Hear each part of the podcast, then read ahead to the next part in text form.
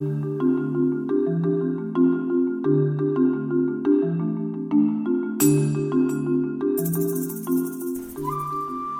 to iPad Pros, the show all about professionals using the iPad to be productive and get work done. I'm Tim Chen, host of the show. The built-in screen recording on iOS takes two audio tracks. So it takes the internal audio track. So if you like click around and there, there's internal button sounds or whatever, it records that audio. But then you can also enable the microphone. So I'll plug my Blue Yeti microphone into my iPad and then what it'll do is it'll record that track. Now, before in LumaFusion, what would happen is it would just bring one of those audio tracks in, and usually it was just the internal microphone. Now, what you can do is when you bring that video track in, you can pick between either track one or track two. Today in the podcast is Christopher Lawley. Christopher runs a pretty great YouTube channel all about getting work done on the iPad. We dive into a bunch of different topics, including video editing on the iPad, external keyboards, and what we want to see next in iOS, and much more. Here's my interview with Christopher. Enjoy. I'm here with Christopher Lawley of ChristopherLawley.com. Welcome, Christopher. Hey, thanks for having me on. I'm I'm really really excited to be here. I really like the show. Oh, thank you so much, and I'm excited to have you on the show as well because I've been looking through your channel and you have been creating a lot of great content based on the notion of working on you know iOS on your iPad, and I want to dive into a lot of different topics. We probably won't have time to cover all of them, so let's just I, I guess start out with your most recent video.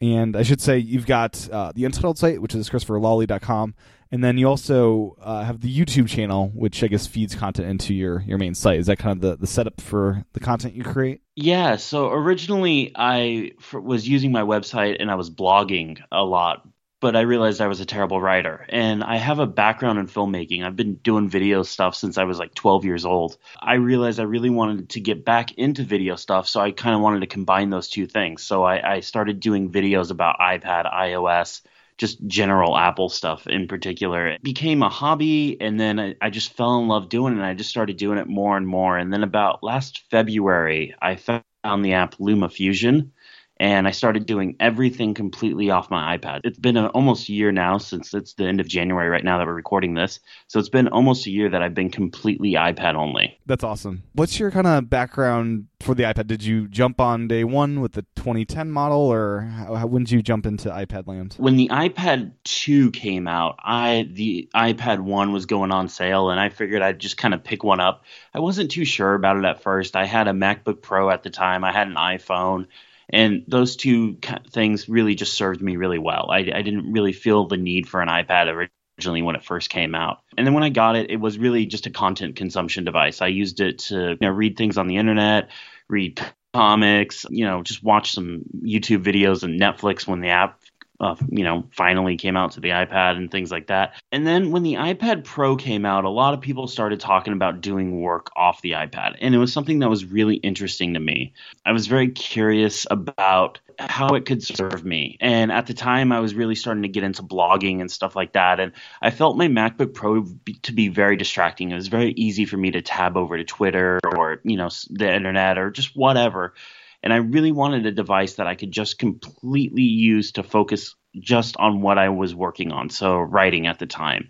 And the iPad really fit that niche for me. And so when the iPad Pro came out, and I was a little late to when it picking one up. I believe it, it launched in November of 2015, and I didn't pick one up till January 2016. Okay. And is that the model uh, you're using today, the first generation uh, Pro?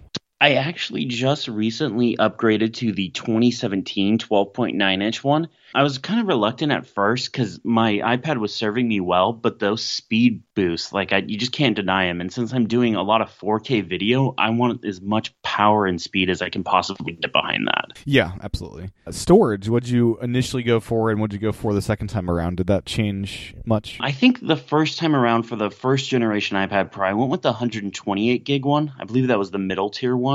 Mm-hmm. And then this time around, I went with the 512 gig one because I want to keep as much local local video as possible on it. Yeah, absolutely. And with the 128 gig one, I was constantly running out of space. Yeah, I made the mistake of buying a 32 gigabyte Pro for my first one because of financial constraints, and that really encouraged me to speed up the getting of the second generation. So I, I went with 512 as well, so I would never ever have the headaches I had with 32 gig.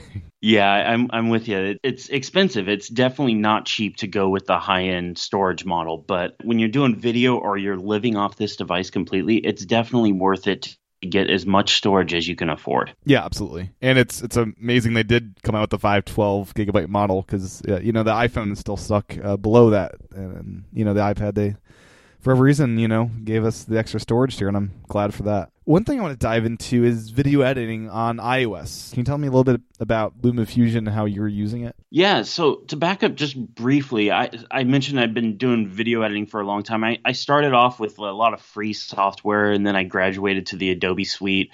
I used Final Cut stuff for a little while, but I, I did a lot of Adobe stuff, wanted After Effects and a few other programs in there like Photoshop and stuff like that. Last year I was really, really focused on becoming iPad only. Like it was it was a goal for me. I started that goal off in the beginning of the year and I didn't realize how quickly I hit that goal. So in February I found LumaFusion and I think it launched the year before too. I was just late to finding it. Yeah, it was December I think of the previous year, so it's it's still pretty new of, a, of an Yeah. application. Yeah. Yeah, I, I found it a couple months after it came out, and and um, it, it was kind of weird too because there was no press on it at all.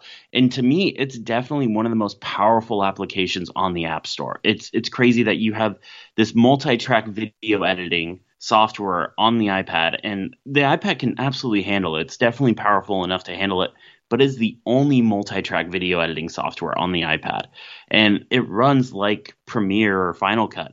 Now, there are things that Premiere and Final Cut can do that LumaFusion can't just because of the constraints that they're working in right now because of, you know, sandboxing and things like mm-hmm. that. Yeah. But I think with LumaFusion, it's unlocked a lot for a lot of different filmmakers. For me, I, you know, I do a lot of tech videos, but I also do some freelance stuff and I do it all from my iPad. For me, LumaFusion is the application that's allowed me to work just off my iPad.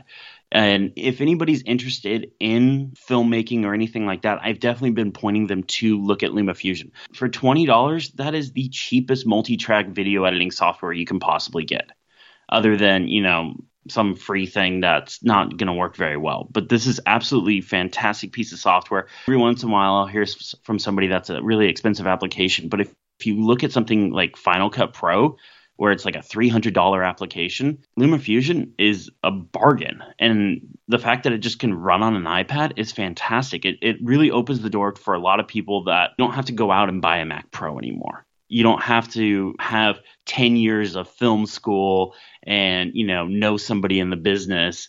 You can just grab an iPad. You can film your video right on the iPad. You can edit right on the iPad. You don't have to even have an iPad Pro. One of the new cheap models runs it just fine. I, I have a friend of mine that had one, and I, I threw LumaFusion on there really quick, and I wanted to see how it worked. And it edited 4K video fine. It wasn't, you know, super snappy like it is on the iPad Pro, but it worked. Yeah, the export's probably that where you get the more slowdown. Uh, the editing, I'm sure, is pretty good. One of the things I love most about it is just uh, that frame editor where you just go in there and resize and put everything exactly how you want it in your frame, and it's it's so so well designed. Yeah, that I believe that's a that's a new the the framing is is was in one of the recent updates, and it's a fantastic update that they just put out. And I love that they're they're just constantly bringing new things to the application.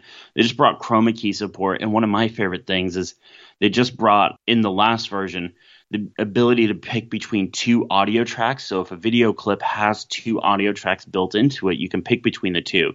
So what that unlocks for me is when I do screen recording on my iPad, I can record my audio and do the screen recording on the iPad at the same time so I can narrate the track as I go through and then I can just pick that second video track when I import. Explain that again. Okay, so you're doing a screen record using the built-in iPad screen recording where you're doing narration, Yeah. Right? Yeah, so the the built-in screen recording on iOS takes two audio tracks. So it takes the internal audio track. So if you like click around and there, there's internal button sounds or whatever, it records that audio. But then you can also enable the microphone. So I'll plug my Blue Yeti microphone into my iPad, and then what it'll do is it'll record that track.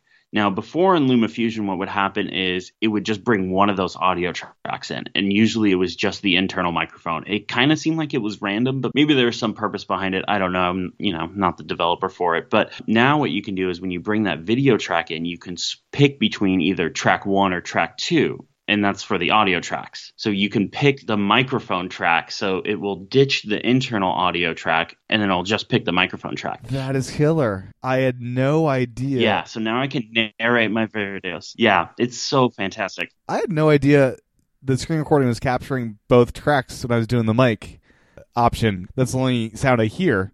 I thought all internal sounds, like software sounds, right, were muted, but that's not the case. Like if I'm playing music, that'll be captured on a sec, sec, separate track. Yep. There's when you do screen recording, it comes with two audio tracks, and sometimes, and this can get a little weird. Sometimes your frame rate can get off. LumaFusion does a good good job of syncing everything up. If you eh, throw it into like Premiere Pro, I, I had this problem one time where I had these video clips that I was trying to do that same thing before LumaFusion did that update, and for whatever reason, this is when I was first figuring out screen recording when iOS 11 was in beta and stuff like that. I couldn't figure out why my microphone track wasn't showing up. So I threw it in Premiere Pro. I busted out a MacBook Pro, threw it in Premiere Pro, and it actually the frame rate off. The audio track doesn't sync up right if you don't set it up exactly right. It's kind of weird the way it works. So you kind of, but LumaFusion does this awesome job of syncing everything up properly. And are you able to? So you're able to split the audio off of the video for one track things. Are you able to split both of those audios away from the video to you know split between the two tracks? You know, I haven't tried that out yet. The update just came out a couple of weeks ago, so I haven't had too much time to play with it. Okay, that is a good question. And have you done much with the chroma key, the green screen? In LumaFusion yet? No, I don't. I've always kind of had a firm stance against chroma key. Unless you have the proper equipment, the proper money, the stuff to go into it, you're never going to get a really good looking chroma key. So I haven't played with it too much. I have a friend of mine that has that kind of setup, and I need to go over there and, and mess with it a little bit. So one thing I want to talk to you about is keyboards for the iPad. I understand you have tested quite a few of them and gone through probably different phases of which ones you like more than others. Which keyboards have you played with? Which ones do you like? Which ones would you stay away from? Can you kind of dive into that? That oh, I don't know if we have enough time to talk about all the ones I've tested.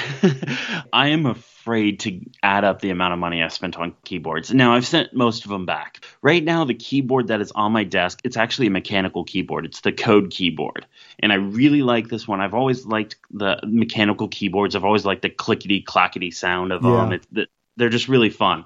So I have that one right now. It's USB, so you have to plug it into the camera connection kit from Apple. If you do get this one, you have to get the camera connection kit with the lightning port because this thing will just drain your battery in a heartbeat. It will destroy your battery. The ones that I've been using a lot lately since I've been moving and I've kind of had to find really awkward places to work are the smart connector keyboard. I think that's just kind of a go to keyboard for people that want to work off their iPad. It's not the best, it has compromises, but it works and it works consistently. That's my go to. I'm taking my iPad with me somewhere and it's just attached to it. And then at like my desk, I'll have a different keyboard that it's not as portable. I'm in the same boat. I, I like that one because it's portable, it's small, and I don't have to worry about charging it. I personally think it feels better than Apple's laptop keyboards. But oh, absolutely, their best keyboard is on iOS right now. Uh, yeah, yeah, I completely agree. I have never really been a fan of the laptop keyboards. They're very mushy, and then the new laptops keyboards, I just can't stand those. But the other keyboard that I, I really like using is the Magic Keyboard. What I do with that is I have from Studio Neat, they have a product called the Canopy. And it basically, you take the Magic Keyboard, you stick it in there, and it kind of folds up and it folds around. And if you go check out the website, it, it, it makes sense. I know when, as I'm describing it, it doesn't sound right. But basically, it folds up, you put your iPad in there, it just sits there, and you can use the Magic Keyboard, which I really like. I think it it's based on kind of the laptop key feels, but I think it has a little bit more travel, which I think works a little bit better for me. And plus, the battery life on that thing lasts forever, so it's it's fantastic. The Canopy is also a really good one. It folds up really neat, so if you need to stick it in a backpack, it's really easy to use. I've tried like the Logitech Create keyboard. I couldn't stand those. I sent that back. I tried the Logitech Slim Combo keyboard that came out with the last round of iPads. I didn't like that one either. I, I don't like the whole kickstand approach. Mm-hmm. Yeah. It, it feels very um, Microsofty to me, and I, I don't like it. Have you uh, been tempted to get a 10.5 inch iPad to complement the bigger one and do the multi pad setup thing? You know, it's it's funny you say that because the last couple of weeks I've been looking at 10.5 inch pads and trying to talk myself out of getting one. I don't need it. I want it, but I don't need it. I think for me personally, the 12.9 is the size to go because I'm editing video, I'm editing photos. I want that bigger screen real estate. Even when I'm traveling, I know it's a little bit heavier. This thing is absolutely huge for an iPad, but when I'm working, it's the best screen, it's the best device for what I'm doing. I would like something a little bit smaller for sitting on the couch or something like that. Mm-hmm. So I think what I would do if, if I did get a second iPad, I don't know if I would get a 10.5 inch iPad Pro, but I'd probably get the the cheap 9.7 inch iPad, the kind of the entry level one that's out now. Yep, that makes sense.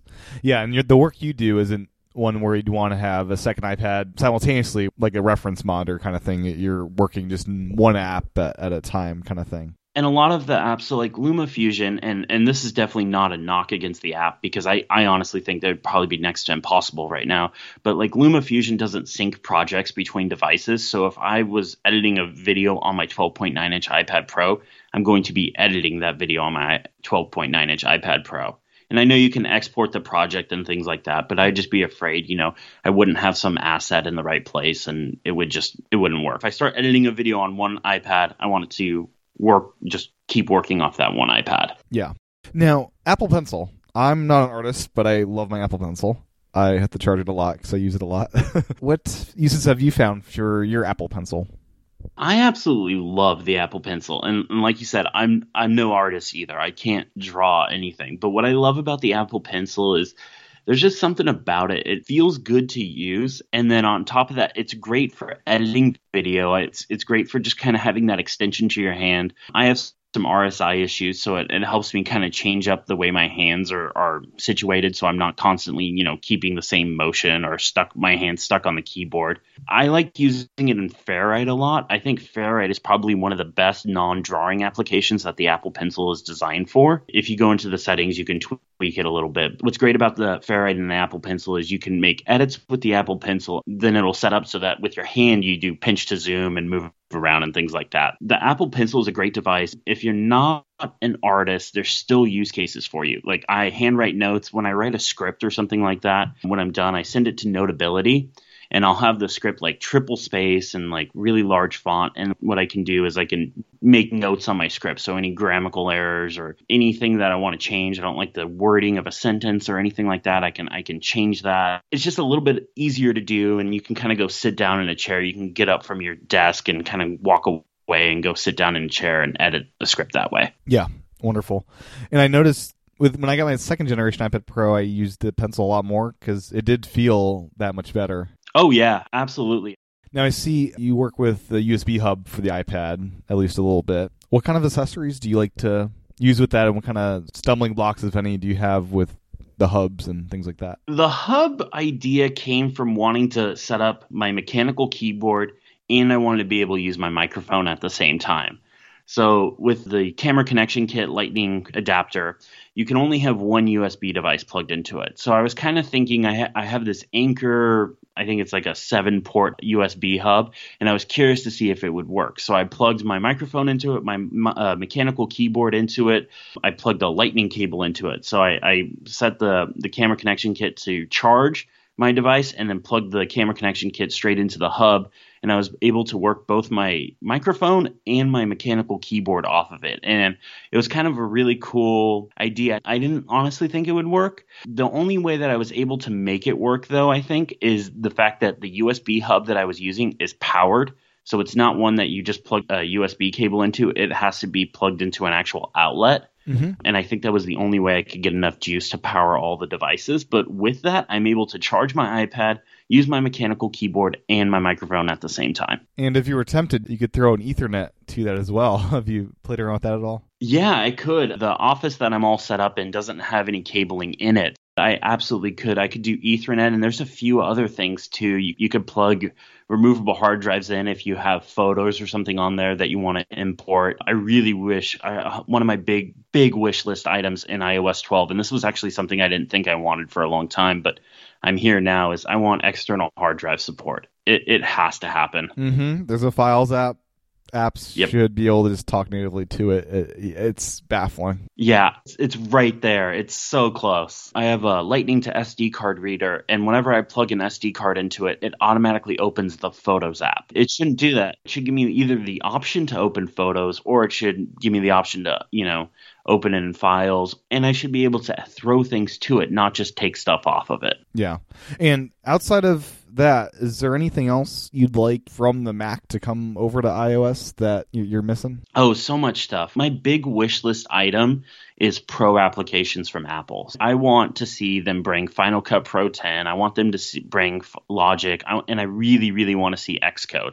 And I know it won't be like the port of the desktop version, and I, and I don't want the port of the desktop version. I want a iPad version of that. And if that means it's stripped down, that means it's stripped down a little bit. But I really think these devices are powerful enough now, and they absolutely deserve to be treated like their own platform. And I don't think the iPad will ever be truly its own platform until you can write an iPad app on the iPad. Yeah, I can't agree more. And you do coding as well, a little bit, right? Is that uh, A, part a, of your? a little bit. I mostly mess around.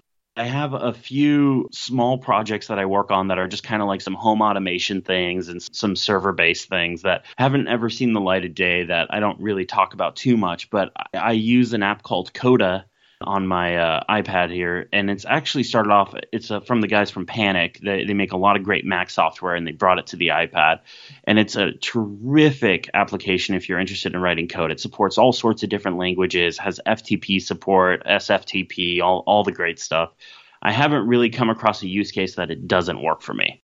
I've been teaching myself Swift. I've done some Swift stuff. I've done some Perl stuff a, a little bit. I, that's a language that's really hard to understand. Ruby on Rails, that's another one that's really, really crazy to understand. You know, Java, Mhm. JavaScript, the basics. The stuff that I've mostly done is mostly JavaScript. It's nothing super exciting. And it's honestly, I, would probably never show it to anybody because of how, how bad it is and how embarrassing it is. Just some stuff to control some music players and some speakers and stuff around the house to kind of hack my way to multi room audio.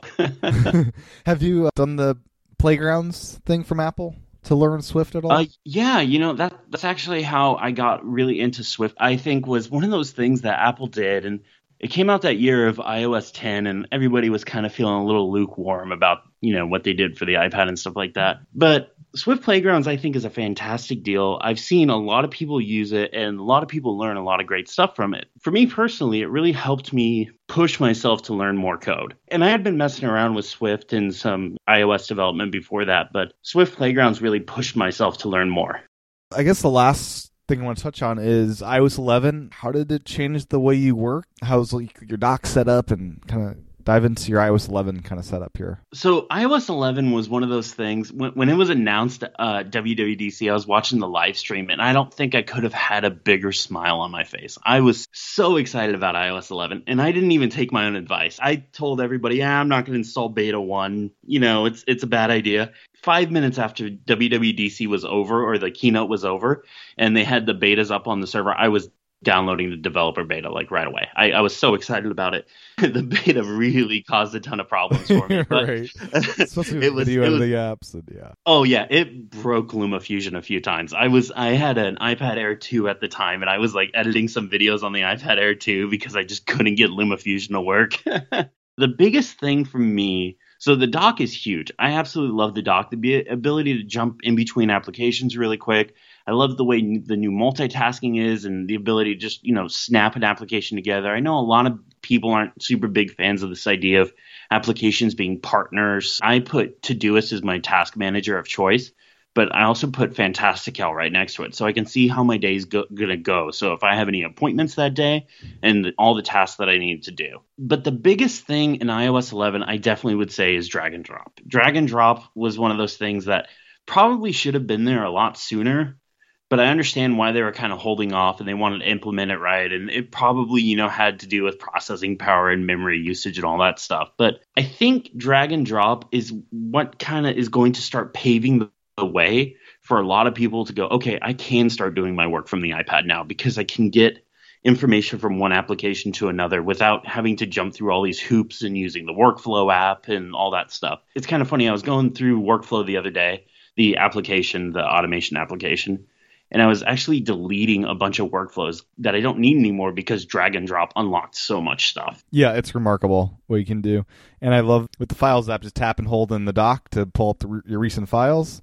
And you can drag from there right into like a Safari upload. And I've got like a temporary iCloud drive folder just for my Scratch drive. I did the same thing. Yeah, ac- accessing files from the dock is brilliant. And it's a shame the implementation method for that, like Yoink and some other of those drag and drop apps, can't really do that part of it. Are, are you using some of those like shelf apps for for other purposes though? Yeah, I've been using uh, an app called Yoink. You had the developer on, right? On Yep. uh, one of your previous, yeah. So I've been using Yoink, and I've been switching between Yoink and Gladys. They both have their pros and cons. What I like about Yoink, and it's it's kind of silly, is I just li- I think it's designed a little bit nicer. I, I like the design plus the stacks. Stacks have been huge for me. So what Yoink is, for those that don't know, it- it's a drag and drop application. Anytime I'm working on a video or something like that.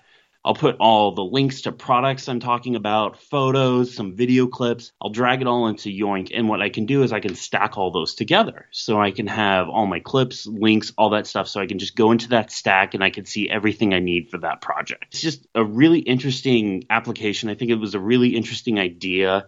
And I'm really happy it's there but it really feels like it should be native to the iPad. It really feels like that's something Apple should really bring natively, like a desktop. I think in iOS 12, it's time for Apple to rethink. It's called Springboard, but basically the home screen of the iPad, in that widgets need to be there and that you need to be able to drag files to it and all sorts of different things. Yeah, you could almost it'd be a major rethinking, but you could almost drag down from the top, and when you pull down instead of getting that notification center, you could you could get your app screens there, and then you click home to get all your your desktop, so to speak. I don't know. Yeah, they, I- they could do some rethinkings. I completely agree. I think notification screen is one of those things in iOS 11 that probably bugs me the most, especially on the 12.9 inch iPad Pro. It's there's so much wasted space. It really needs to go back to having the widget view and the notifications all on one screen when you pull down, at least in Mhm. my opinion. Yeah, And then the thing that really bummed me was from iOS 10, and uh, you had the two column widget view in like the today view, so you could have two columns of widgets. And they took that away in iOS 11. And I, I think I kept filing a bug report or a radar over and over again to see if they would put it back, and they wouldn't do it. I think I filed that radar like four times, and they just keep closing it. yeah, that bummed me out when they took that away. But like the notification center just feels weird on the iPad now. On the iPhone, it feels right. Like, Yeah, it you does, yeah. You see your notifications, things like that. But for me, I really want to get into my widget view a little quicker.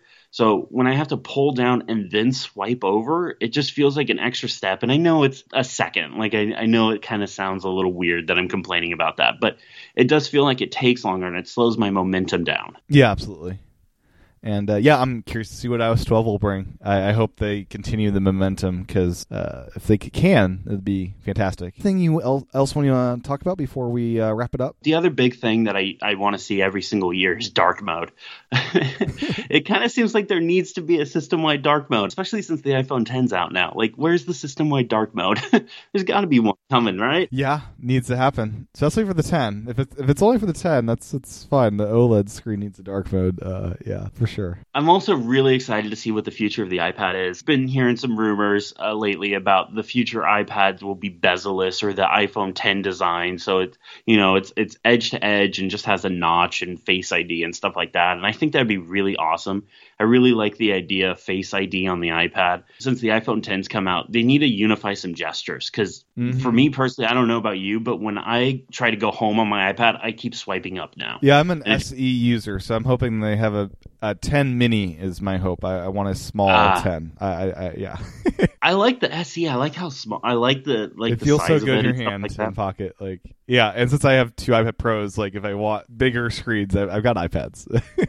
Yeah, yeah, I'd love a premium small iPhone again, but the SE is great, especially for the the money. You can't beat it. Oh, absolutely. With the dual iPad setup I have, I would hate to see the iPad go OLED because one of my iPads is a reference screen that has the same thing up Oh, there for a while. I don't like burn it would be terrible. Also, Face ID Oh, I'm concerned no. with. I've got two iPads I'm using, which you know the attention thing, and are you gonna you know wake up for me? I don't know. Yeah, the, sorry, I have concerns for uh, how I use iPad. I, I think the iPad will eventually be OLED, but I don't think it's going to be anytime soon. As hard as it is to get OLED screens, I, I, I don't think they'll be able to get a 10.5 inch OLED screen or a 12.9 inch OLED screen anytime soon. And if they did, that price would be astronomical. Mm-hmm. Yeah. I mean, be beautiful for video, but uh, oh yeah, yeah, absolutely. The current screen, it's great. Uh, you know, and the it's it supports the HDR stuff. Like it's one of the few devices that does. Yeah. Yeah, it kind of bums me out because I I have to turn off True Tone. Some applications will automatically turn off True Tone for you, but if I'm editing color in any way on a photo or a video clip, there's no way to know for sure that that application disables True Tone. So I have to just disable it system wide because I don't want to take the risk that I accidentally forget to turn True Tone off. And with photo so editing, that is a big deal. It's designed to like make you see the colors more accurately, but I guess you know what colors are what colors if it's off. I guess right. Is yeah, because the... it, it shifts the screens. In my office area, I have a very yellow light right next to my iPad, so it would shift the screen too much, oh, okay. and so when Night Shift first came out, I uh, had Night Shift on, and I was editing video and I was doing color correction on the video and I couldn't figure out why I couldn't get the video to look right. And then I re- remembered I and I had spent like 20, 30 minutes on this, like way too long. It's an embarrassing amount of time to admit that I spent on that trying to figure out why it wasn't looking right. And then I remembered I had night shift on and I immediately went and disabled it on all of my I had I at that time I had an iPad Air 2 and uh, an iPad Pro and I disabled it on both my iPads because I was like it's it's it's a nice feature to have Mm-hmm. but unless I can absolutely know for certain it's disabled when I open certain applications, there's no way I can have it on. Thank you so much for your time tonight. Uh, where can people find you on the interwebs? Uh, you can find me on Twitter at Chris underscore Lawley, L A W L E Y. Uh, a link to my YouTube channel is there if you're interested in videos about iPad stuff and things like that. My website is Christopher Lawley, uh, L A W L E Y dot com. And uh, yeah, the, all the contact information's there. If you have any questions or anything, feel free to send me an email. Fantastic. Well, thank you so much again for your time. It's been great chatting with you. Thank you so much for having me on. It's been fantastic.